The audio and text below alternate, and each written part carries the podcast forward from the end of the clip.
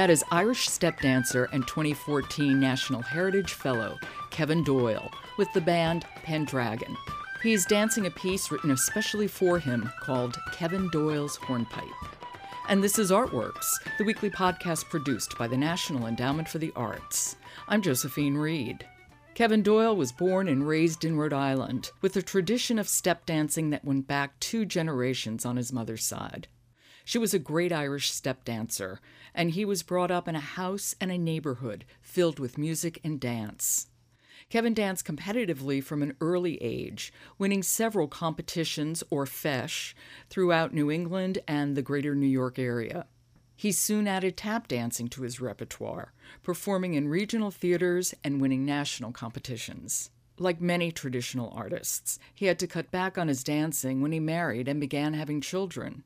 But he always kept a hand, or a foot, in it, and now he's back on the circuit and he's never been busier dancing with any number of groups and bands, playing percussive instruments with the band Pendragon, serving as a state and regional master artist, receiving a fellowship from the Rhode Island Council on the Arts, and now he's named a 2014 National Heritage Fellow.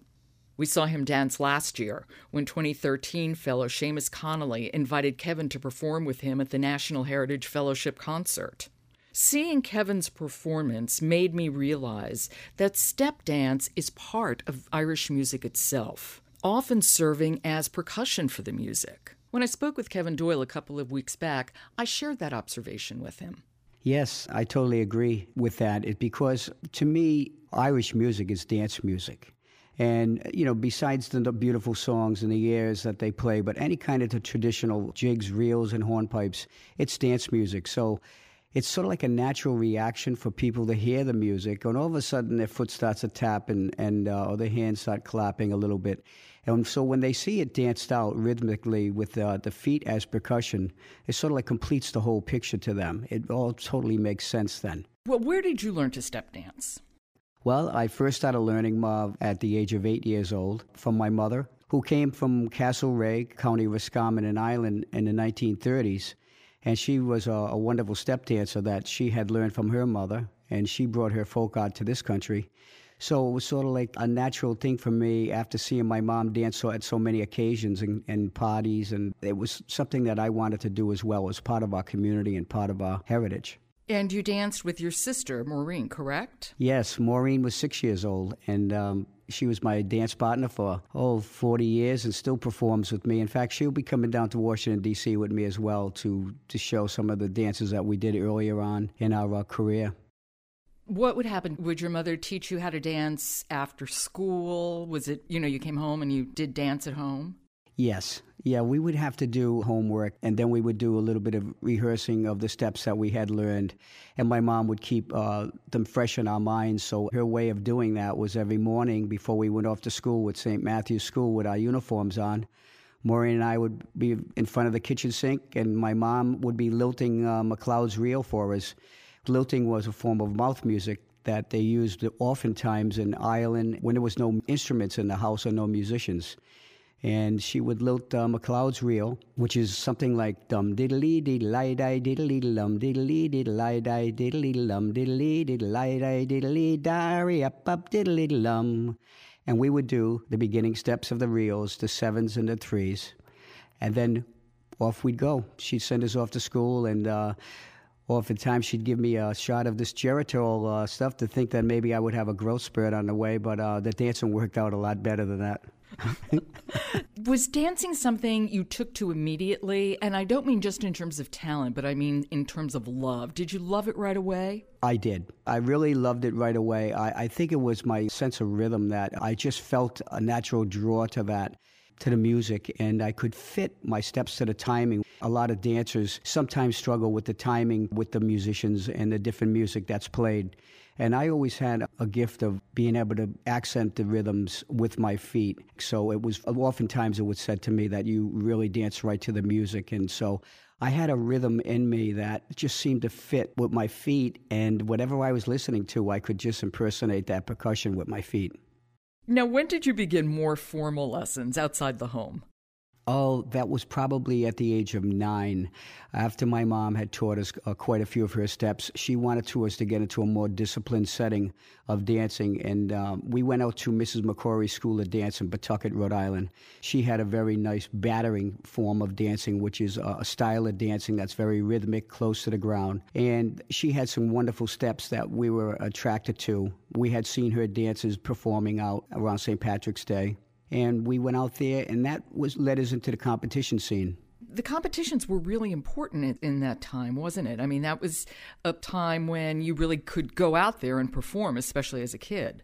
Yes, it was a little different from today. Today, the world, the nationals, there's an awful lot of pressure and uh, an awful lot of preparation. Not that there wasn't a lot of preparation for us, but it was something to see if you could go to these feises that were up and down the Northeast and Boston and Brookline and the Bronx, the Yonkers, all up and down New York. It was to see how well you could do. You would compete. It would be an all-day event. And of course, you'd have a Irish dance uniform on that they sent over from Castlerea that was uh, made of the finest wool of Ireland and be about 90 some degrees all day long in the feis. So you'd be over there sweating all day waiting to compete. And it was something to be able to go do that. If you were victorious in the feis, you know, it was quite an honor to uh, have that. I know that you did an old style form of step dancing, but I want you to explain what those different styles are. There are reels, there are jigs, there are hornpipes, and enormous variations within each of those categories. But just generally, what are the differences among those three? Well, what's different about each piece is the timing. The jigs are always in the uh, the six eighth rhythm. Reels would be four four times, which is a pretty fast four four time, and hornpipes would be four four, but they'd be very very. Uh, the steps would be choreographed very much to the music, so you would hear the hornpipe stepped uh, right along with the music, and it would almost dictate what you would be dancing. Jigs being very quick and lively, and reels, of course, they were done with uh, soft shoes and hard shoes. They're all unique in their own way. But what my old style is about is the very old, traditional, close to the ground rhythms where you do a lot of work very close to the ground. And as with the dance masters of the old days, it wasn't common to show the sole of your feet. You would actually get mocked off in competitions for that back in Ireland.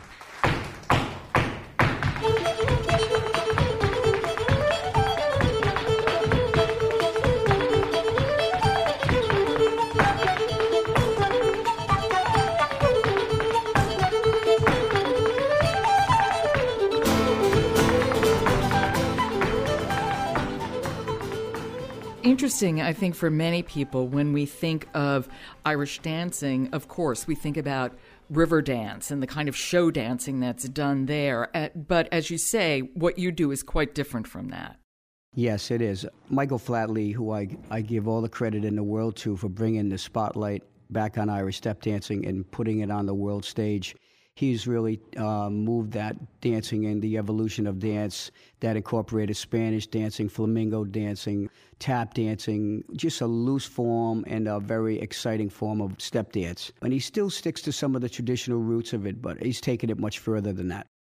Now, in, in traditional Irish step dancing, the right foot and the left foot kind of have a mirrored relationship in terms of the way they do steps. Is that true? Yes, and the uh, the step dancing, the traditional step dancing, it was always done with the right foot and usually repeated with the left. And it's actually a choreographed form of dance versus the sean-nós style of dance, which was a very early form of dance in Ireland, where it was you would never re- repeat the same step twice. It was pretty much what you felt to the music, what you were listening to. You jump up and you would just do something that fit rhythmically to the tune. And next time you got up, you'd never do the same thing twice where step dance was choreographed. Now, the sean-nós style is one of the oldest forms of Irish dancing, isn't it?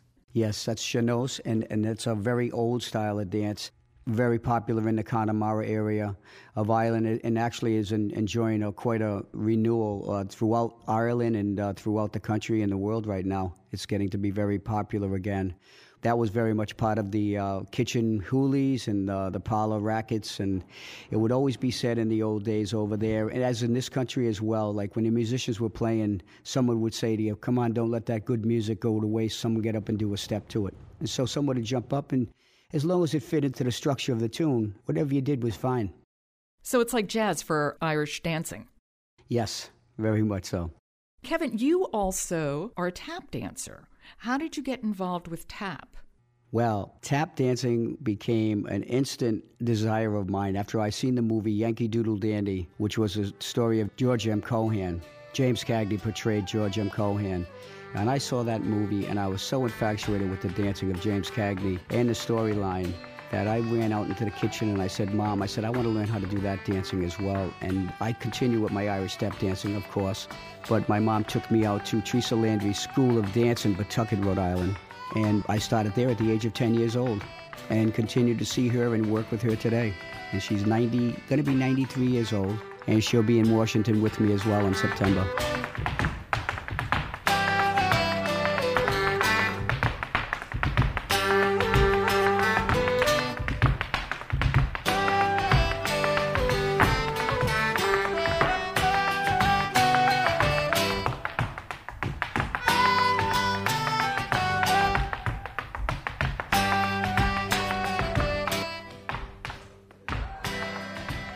Relationship between tap and step dancing, isn't there? Oh, absolutely. It was part of the evolution of dance when a lot of the Irish step dancers came over to America to, to, diversify their talent. They started in vaudeville, all the different shows that were going to be on Broadway. Everybody had to sort of like diversify, and they all became hoofers and brought tap into their repertoire.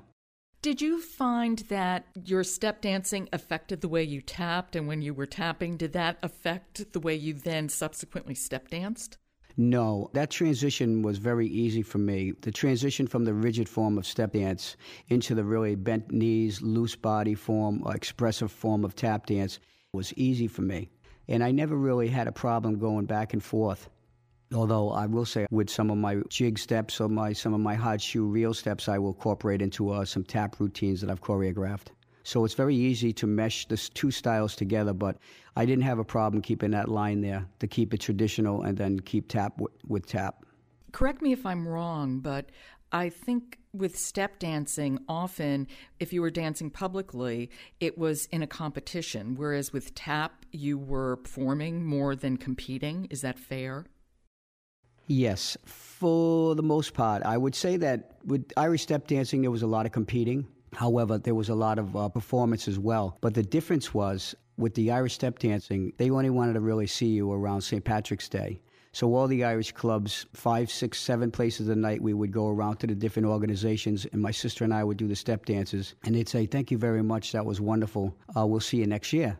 So I did a lot of my entertaining with tap dance, and a lot of my competitions became tap dance as well with different shows like community auditions and uh, one of the shows in new york city was the ted mack amateur hour which was like an early form of america's got talent so I was actually very successful with that, winning two times on that show. And that was voted by uh, America. People voted it and sent in cards, and the American public chose the winners.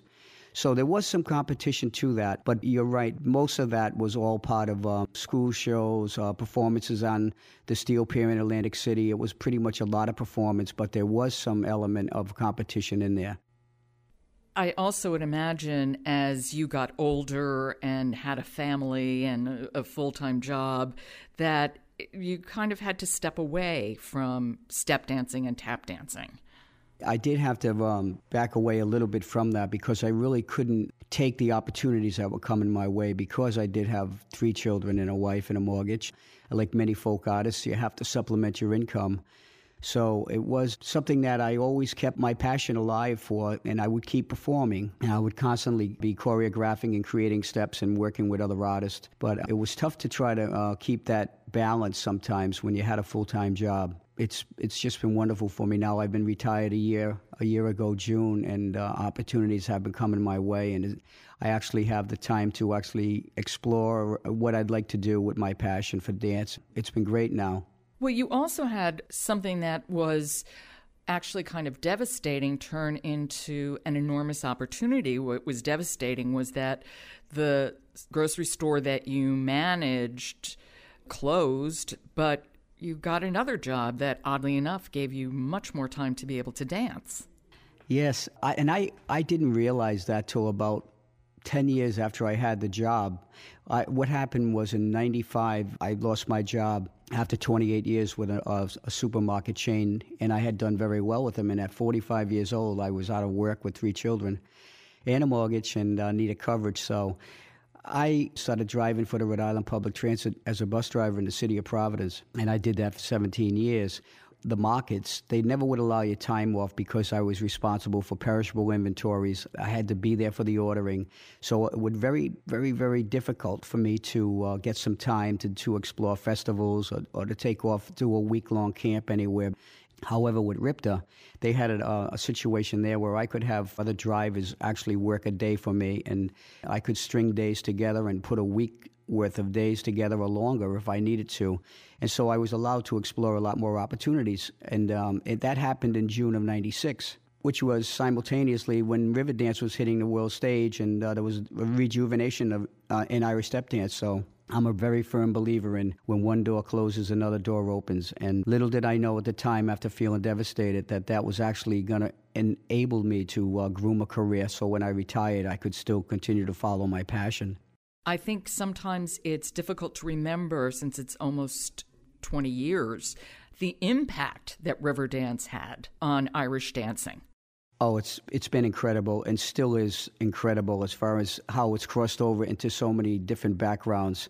I've worked with some great dancers, and some of the best have been Asian dancers. And last year in County Clare in, in Ireland, there was eight Japanese dancers in my class, and they were one was a lawyer, one was a doctor, and they just infatuated with the form of dance. And that goes right across the board with all these sorts of nationalities, how just rejuvenated so much interest in the dance. And at that time, I got to say that Pendragon, the band who I've been with for uh, 18, 19 years actually now, I had known them earlier on in my life, and they said, everybody wants to see the step dance and would you like to come out and try step dancing with us again?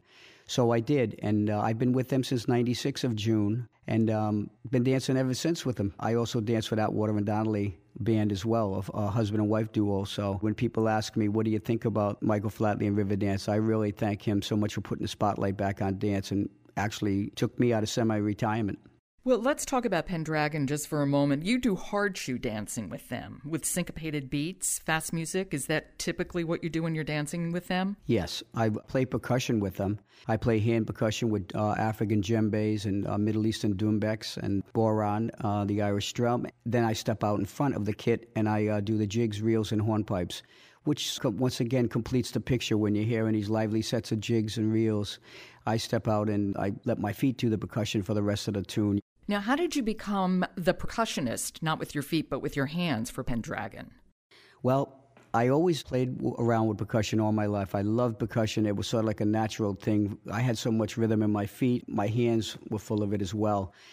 And there was a drummer in Pendragon, Ron Smith, who was a wonderful drummer, but had decided to move on and go into a different direction. And Pendragon folks called me up and said, Kevin, we think we have the right guy for the next drummer for Pendragon. I said, Oh, that's great. And um, they said, Yeah, his, he's from Barrington, Rhode Island. I said, Oh, that's coincidental. That's where I'm from. And his name's Kevin. And I said, Wait a minute. And they said, Yeah, yeah, uh, buddy, you're going to be the next percussionist. So we looked around for a really warm sounding djembe and some nice hand percussion drums. And I just moved that rhythm from my feet up to my hands. And uh, it's been fun ever since.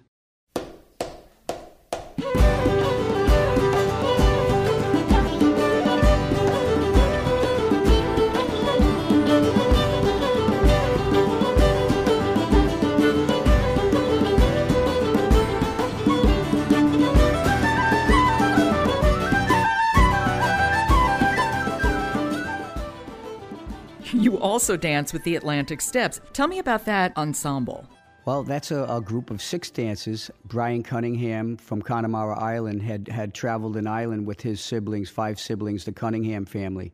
And they had this wonderful show over there in Ireland. And Brian moved to this country, and he wanted to follow his dream and bring that show alive over here in the United States and it's like a story, a 90 minute story of uh, what happened to the Irish dance when it came across the Atlantic. I always think about that show as when once the train leaves the station, that show goes for 90 minutes and it's nonstop dance and stories and voiceovers, and uh, it's very exciting.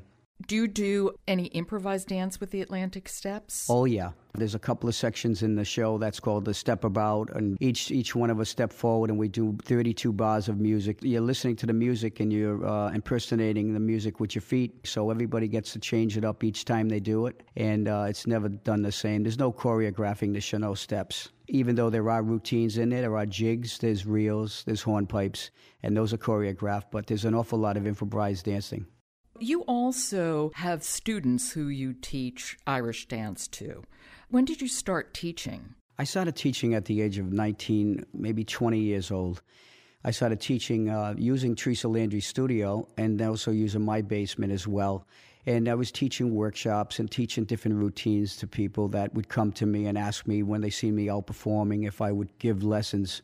So I continue to teach in schools, many schools today. I, I do programs with Atwater and Donnelly, and the, the hunger for the Irish dance and the love of the music is just so evident when you expose these children to it that it's one of the, the best parts about my passion is to share it and to share it with children. And you find that kids really respond to it. They're not dragged there by their parents. Oh, no. No. It's sort of like that dynamic style of dance that captured all the audiences in Riverdance. When you see a dance really right up close like that, I mean, some of these children never get up close to see that, up close to see the instruments, up close to see the dance. And many times we'll go back to school as resident artists and we'll return the following Monday. And the teachers will say, These kids have not stopped dancing and hopping and skipping since you left last week. And they're really, really anxious and eager and focused to learn. So we get a lot done in, in uh, day programs at these schools and give them a good taste of the dance and the song and the music. And who knows, if only one person picks up a pair of dance shoes or an instrument, you know, it could maybe save their life someday. You also choreographed and you were the lead dancer in the annual A Christmas Celtic Sojourn. Now, tell me about that. How did that come about? Well, that was a, a, great opportunity that Brian O'Donovan from WGBH. Brian called me up and gave me the opportunity, which I thoroughly enjoyed, putting all the dance pieces together and working with these wonderful children from the Harney School of Dance in Walpole. It was just a great experience, and uh, got to have a great run of uh, all these shows that we do. They do like 11 to 12 shows around Christmas time, and it's well attended, and it's just a fantastic experience. I read, and I find this really, really hard to believe, that you had four to five days to put this whole thing together. Well, that is most often the case, I would say, in all the shows that I've been involved in, and I always refer to it as the Christmas miracle which Brian gets a kick out of that. But uh, he he knows what I'm saying because we meet on a Monday morning and we meet in this wonderful rehearsal space and we meet with Seamus Egan of the band Solas, who's the uh, music director, and we meet all these musicians from all over the world, very talented people, and we start choreographing the show on a Monday, maybe late Monday morning, and usually by Thursday We've already got our costumes and we're ready to do a run through, and we're out there on Friday.